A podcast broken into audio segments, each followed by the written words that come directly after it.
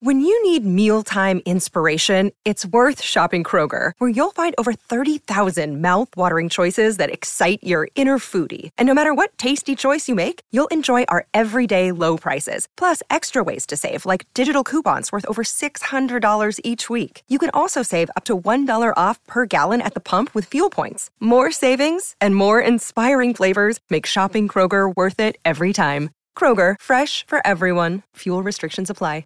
It's time for today's Lucky Land horoscope with Victoria Cash. Life's gotten mundane, so shake up the daily routine and be adventurous with a trip to Lucky Land. You know what they say. Your chance to win starts with a spin. So go to LuckyLandSlots.com to play over 100 social casino-style games for free for your chance to redeem some serious prizes. Get lucky today at LuckyLandSlots.com. Available to players in the U.S., excluding Washington and Michigan. No purchase necessary. VGW Group. Void where prohibited by law. 18 plus. Terms and conditions apply. So what's President Trump up to? Does he want to take down the Republican Party and remake it in his own image? I don't believe anyone doubts the American people's values or the commitment of the American government or the government's agencies to advancing those values and defending those values. And, and the president's values?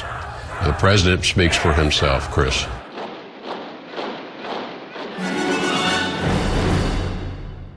Hello and welcome to Trumpcast, the show about the man who was begging Vladimir Putin for help with a Moscow real estate deal while running for president in 2016.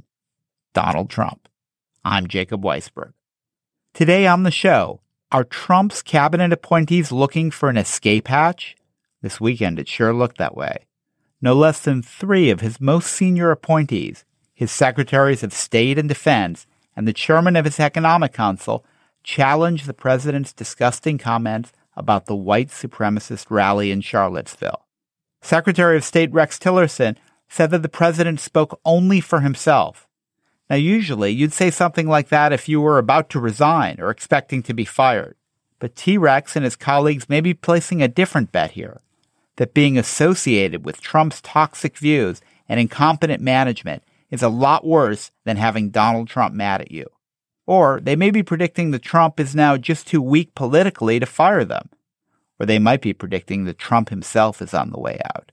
Or some combination of the above. It's not quite take this job and shove it, but it's getting closer to you're not the boss of me, which is not something that a president who expects blind loyalty is ever going to take well. I'll be back in a moment to discuss Donald Trump's no confidence vote from his own team with the Atlantic's McKay Coppins. But first, let me remind you about our live show coming up in Austin, Texas on Saturday, September 23rd at the Texas Union Theater. It's part of the Texas Tribune Festival, and we've got not one, but two special guests. Jill Abramson, the former editor of the New York Times, and Joaquin Castro, the congressman from San Antonio. It's going to be a great show with me, Virginia Heffernan, and Jamelle Bouie. Tickets are available at slate.com slash live. It is Ryan here, and I have a question for you. What do you do when you win? Like, are you a fist pumper? A woohooer, a hand clapper, a high fiver. I kind of like the high five, but if you want to hone in on those winning moves, check out Chumba Casino. At ChumbaCasino.com, choose from hundreds of social casino style games for your chance to redeem serious cash prizes. There are new game releases weekly, plus free daily bonuses. So don't wait. Start having the most fun ever at ChumbaCasino.com. No purchase necessary. VGW. Void were prohibited by law. See terms and conditions. 18 plus. Hey, Trumpcast listeners, Jason here with just one more quick message before we start today's show. We're trying something new here at Trumpcast, a mailbag show. Do you have questions for our hosts, Jacob Weisberg and Virginia Heffernan? If so, ask us by tweeting at us at RealTrumpcast, or you can use the hashtag AskTrumpcast. You can also leave us a short voice message at 646 598 6510. Again, you can tweet at us at RealTrumpcast, use the hashtag AskTrumpcast, or leave us a voice message at 646 598 6510. We'd love to hear from you, and we look forward to answering your questions on an upcoming show.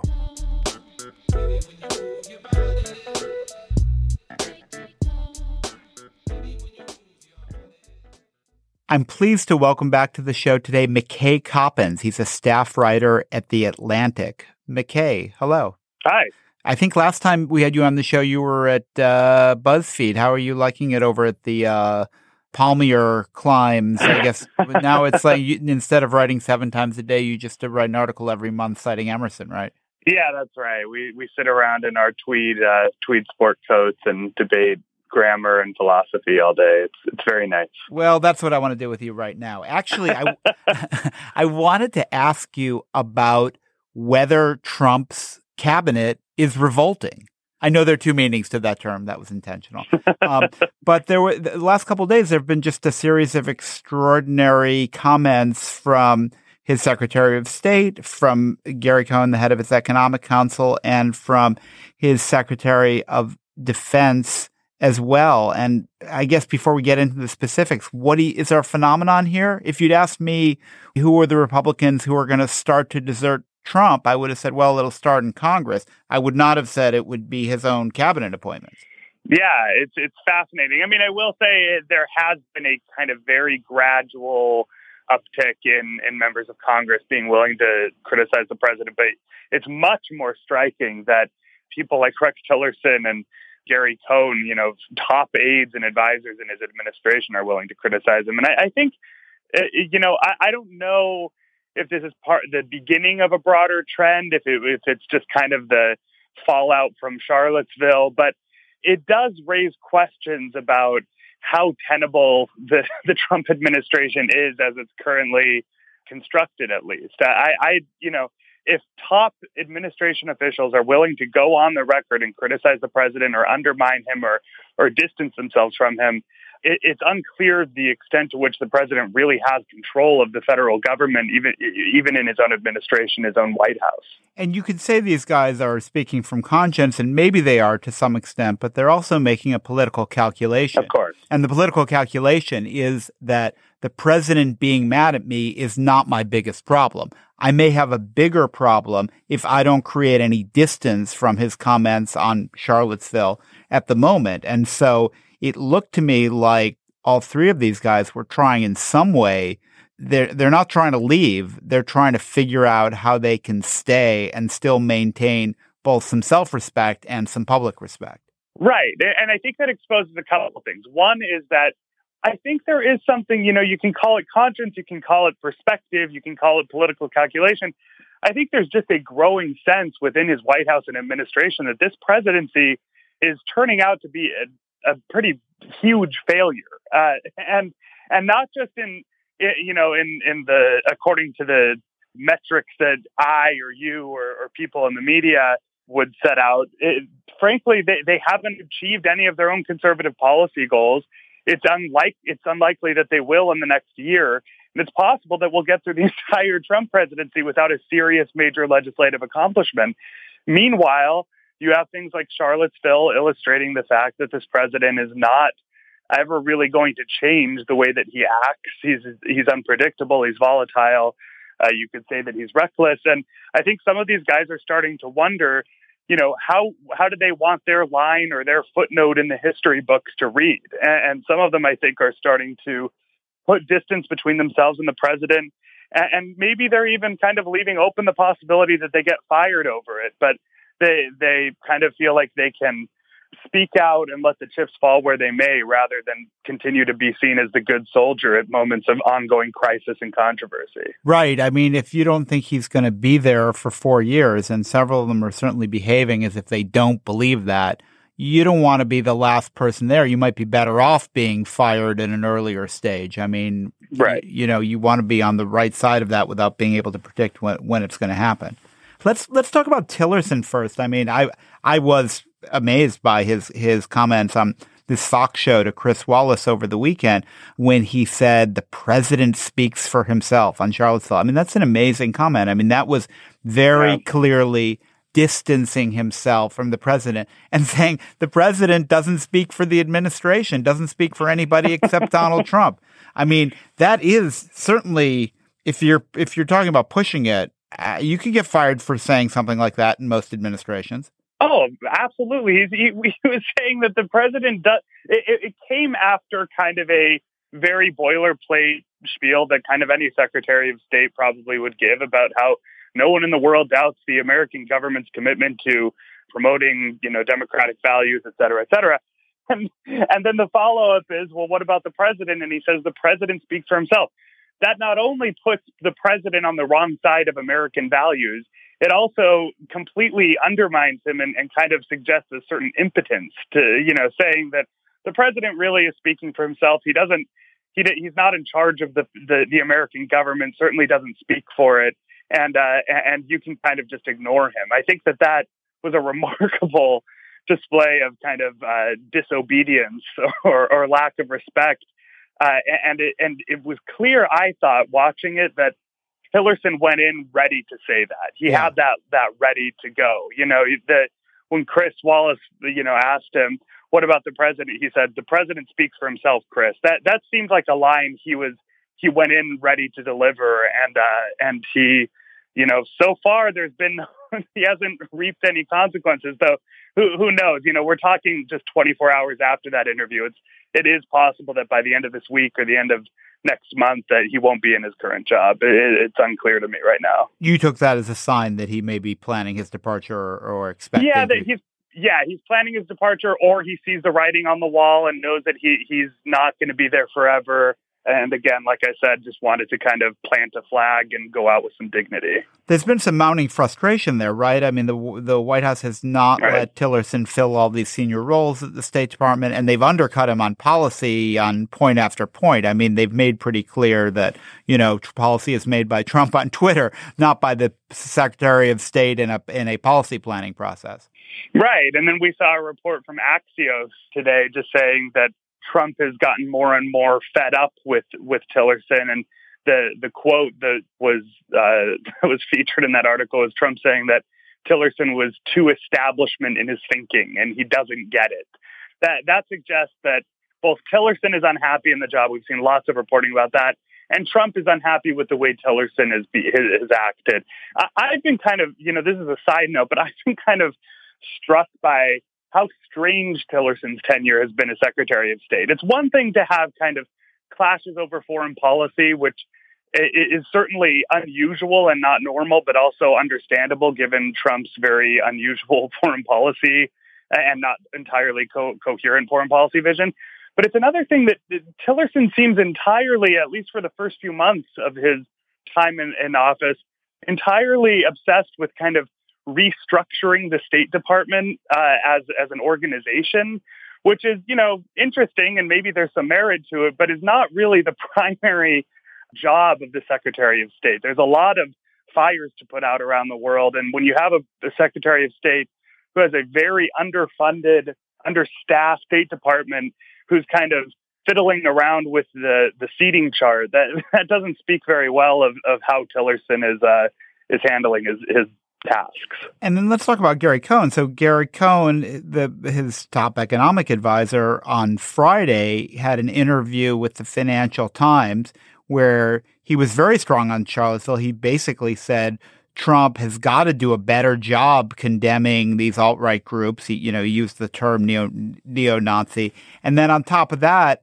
he was uh, overheard in a restaurant in the Hamptons, which I appreciated was called the Frisky Oyster because he was feeling a little frisky himself, saying the president can't keep his mouth shut.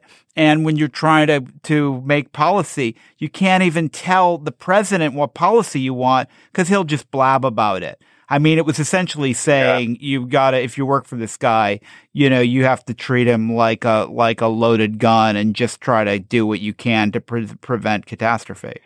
Yeah, I mean, geez, the, the Gary Cohn uh, remarks are pretty devastating. I, I, and there's a difference, right? The the caught in an unguarded private moment, bad mouthing your boss. You know, we've we've all been there. With the substance of what he said was kind of remarkable. That basically they, they have to treat Trump like a, a problem to be contained rather than the leader of the administration of the country.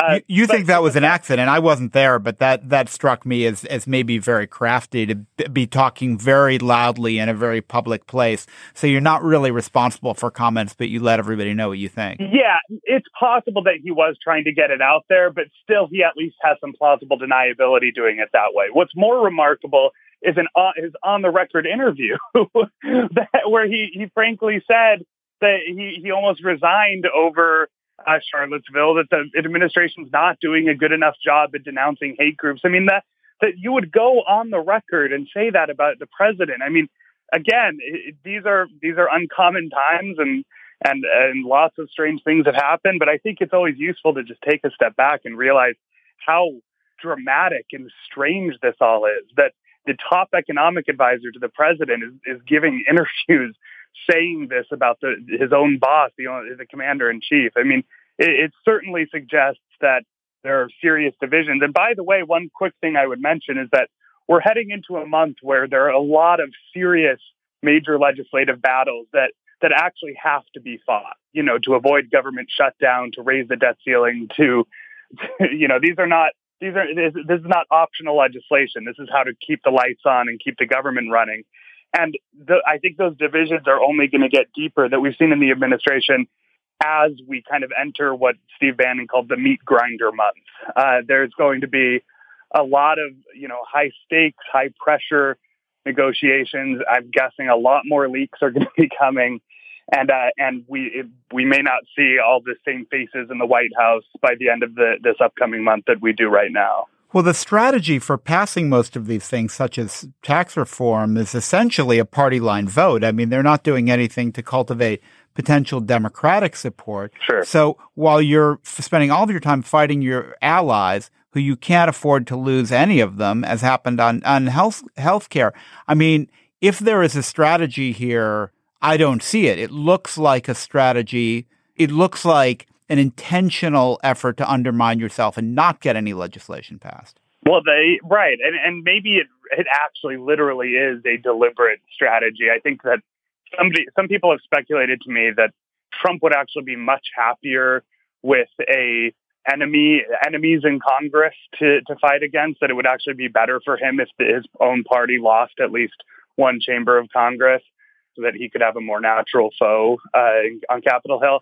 That's, that's the craziest idea I've ever heard, by the way, because if he loses the House, they immediate seven committees start investigating him immediately. They immediately start impeachment proceedings, and I think it becomes overwhelmingly likely that the Democrats will impeach him because he's given them such solid constitutional grounds to do it. So, I mean, better off, define better off, like he can have someone to blame, but he'll be impeached. Well, and look, I don't know if I necessarily buy this, but I think there's also, you know, we have seen time and time again that Trump is most content in kind of, you know, bare knuckled war, right? He's clearly not interested in policy details. He hasn't gotten anything passed. He, he very well might not. To have the House of Representatives to kind of beat up on and go to war with every day on Twitter and, and send his surrogates out, you know, into war on cable. I don't know. It, look, uh, like I said, I, I don't know what his thinking is here, but he's not doing anything that a president normally would to maintain a very kind of fragile majority in Congress. Uh, he's constantly picking on Republicans that aren't nice nice enough to him. Uh, I, I could see Trump, you know, kind of feeling like he's in his element in in that situation. And like you said, the House might impeach him, but uh, as long as Republicans are holding on to the Senate, it doesn't mean that he'll actually be ousted from office. Just as a as a last member of the cabinet who seems to be uh, creating some some distance from Trump, Defense Secretary Mattis, uh, there's this Facebook video which Uh, like the Gary Cohn thing, doesn't seem like it was intended to become public, but maybe was intended to become public, right. where he's speaking to the troops and he's saying, we in the military have to hold the line until the people, uh, the rest of the country gets back to respecting each other. I forget his exact words, but it was essentially a pretty clearly pointed comment at the way Trump's been governing. Did you read it that way? Yeah, I did. I also think that Mattis is one of you know a handful of uh, maybe more than a handful of of you know legitimate public servants, whatever you think of their their ideologies or their records, who's trying to you know sees sees his job in the Trump administration as averting catastrophe. He's trying to keep things running, uh, trying to advise a president who maybe seems unadvisable. But it, I guess the the question for for a lot of these folks now is, and and like we we've been talking about. We've we've seen it come up more and more.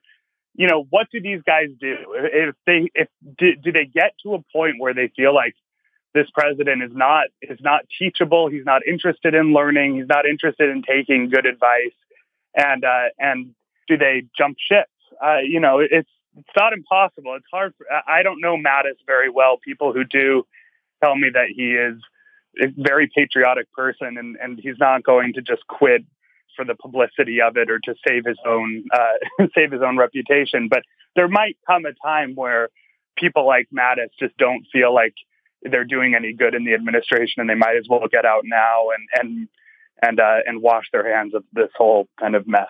In the other direction, do you think it's possible that they see themselves as a kind of uh, secret committee to save the world? That they're that they're getting together and, and, and figuring out how to be a backstop against Trump, and that when we when the history of this period is is written, it's there are going to be a lot of meetings among these people where they're talking about how to prevent this guy from creating nuclear catastrophe. Well, sure. It's uh, you know. I mean, you, I, am just. I, I, it's a hunch. Nobody knows. Nobody's reported yeah, on this, but it's a plausible suspicion, and it's happened before.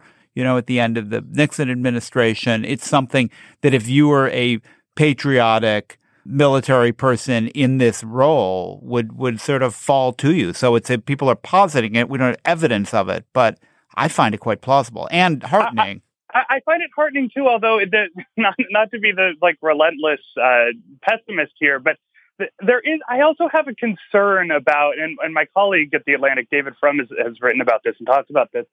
But I, I worry about the long term implications of uh, of military leaders and, and, and administration officials kind of working together behind the commander in chief's back to prevent, you know, world c- catastrophe. I mean, obviously that's good. World catastrophe is bad, but also we do have, you know, our, our constitution is is formed in a way eh, that that it does not, you know, we're not really supposed to have these people running the country behind the, the elected president's back. And I, I hope that if something like that is going on, if and you know, look, maybe these conversations are ultimately benign and and, and it's responsible people working together to try to keep the train on the track.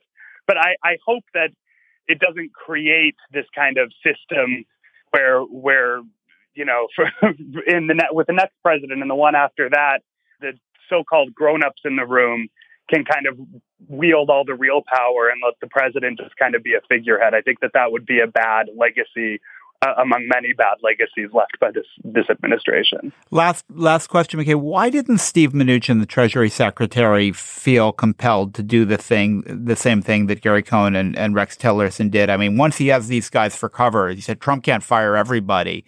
I was expecting some, and he's Jewish too. So this, so yeah. this all embrace of, of white supremacists and anti-Semites has, you know, get, you got to, at some level affected him, but he didn't, he, he passed up the opportunity to put any daylight between himself and the president.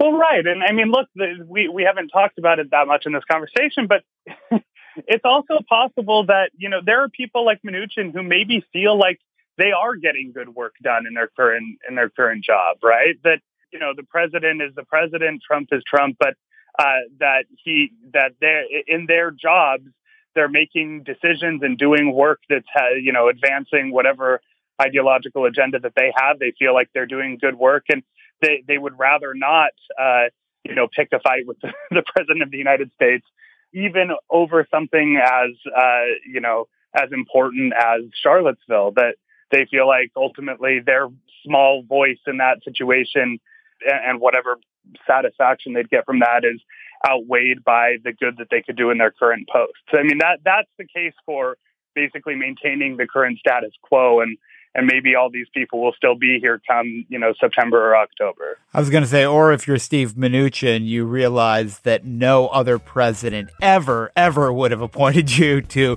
Treasury Secretary, and you're still pretty grateful to the guy. Well, it's possible too. There is some loyalty that comes from that. I've been speaking to McKay Coppins. He's a staff writer at The Atlantic. McKay, thanks for joining me on the show. Thank you.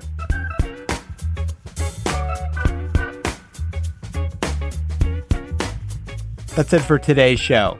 But have you checked out Slate's podcast Represent? You should. Every week, smart, creative people join Slate culture writer and bright young thing Aisha Harris to discuss the latest films, TV shows, and happenings in Hollywood. You can download and subscribe Slate's Represent at slate.com slash represent. Today's show was produced by Jason DeLeon. Thanks, Jason. I'm Jacob Weisberg. Thanks for listening to Trumpcast.